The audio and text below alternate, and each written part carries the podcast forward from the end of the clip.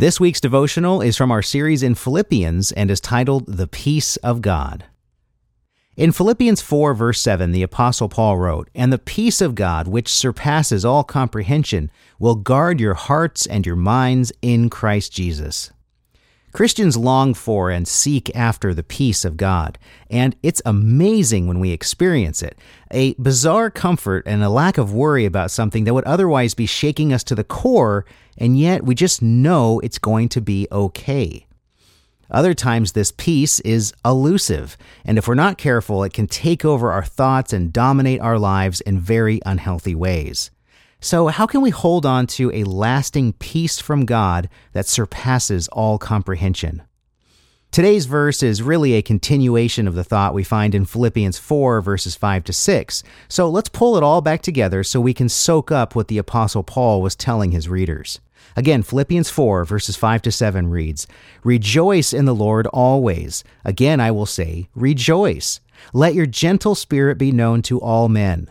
The Lord is near. Be anxious for nothing, but in everything, by prayer and supplication with thanksgiving, let your requests be made known to God. And the peace of God, which surpasses all comprehension, will guard your hearts and your minds in Christ Jesus. Now, we've exposited these verses individually, but put back together, we can see the message Paul wrote to this church is just as valid today as it was almost 2,000 years ago. There are four takeaways we must consider as we seek after the promise found in verse 7. The first is to rejoice in the Lord always. If we aren't joyful even in hard times, we certainly cannot expect to find peace from God. Rejoicing is an intentional action on our part. The second is to be humble and gentle to everyone we meet.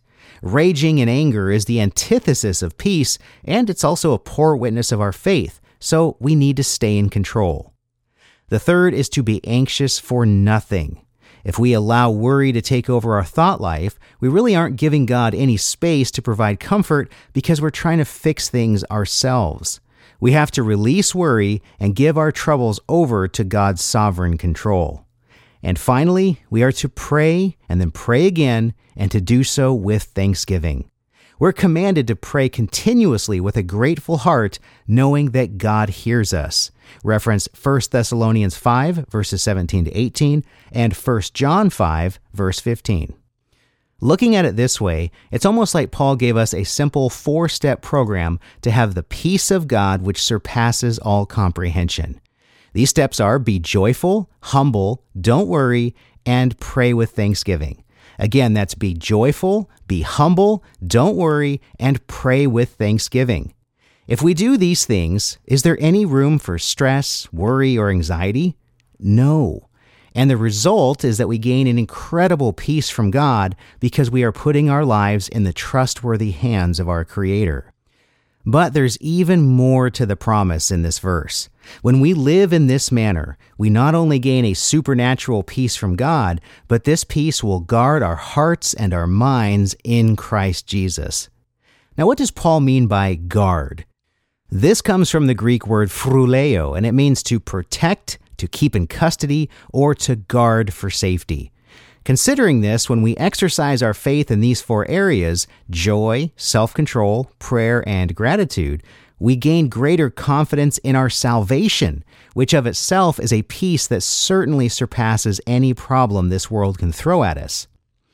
Peter spoke on this in the beautiful opening of his first epistle, where he wrote, Blessed be the God and Father of our Lord Jesus Christ, who according to his great mercy has caused us to be born again to a living hope through the resurrection of Jesus Christ from the dead, to obtain an inheritance which is imperishable and undefiled and will not fade away, reserved in heaven for you who are protected or phroureo by the power of God through faith for a salvation ready to be revealed in the last time. That's 1 Peter 1, verses 3 to 5. If we believe that God the Father, through Jesus Christ, can protect and maintain our salvation, shouldn't this give us the utmost confidence that He also can handle everything else we face? Yes, and this is truly the peace of God. Life will certainly have plenty of challenges, and in seasons we will be tested and face various trials. Reference Hebrews 12, verse 6, James 1, verse 2, and 1 Peter 1, verse 6. But our true, lasting peace lies in the hope of spending eternity with God and His blessed Son, Jesus Christ. We must keep our eyes fixed upward on Christ and not downward on our worldly problems. The latter will certainly pass away over time, but it is in Christ where our hope, peace, joy, and faith abide. Thank you so much for listening today. You can find more expository style devotionals and biblical teaching at truthmatterschurch.org. Have a blessed day.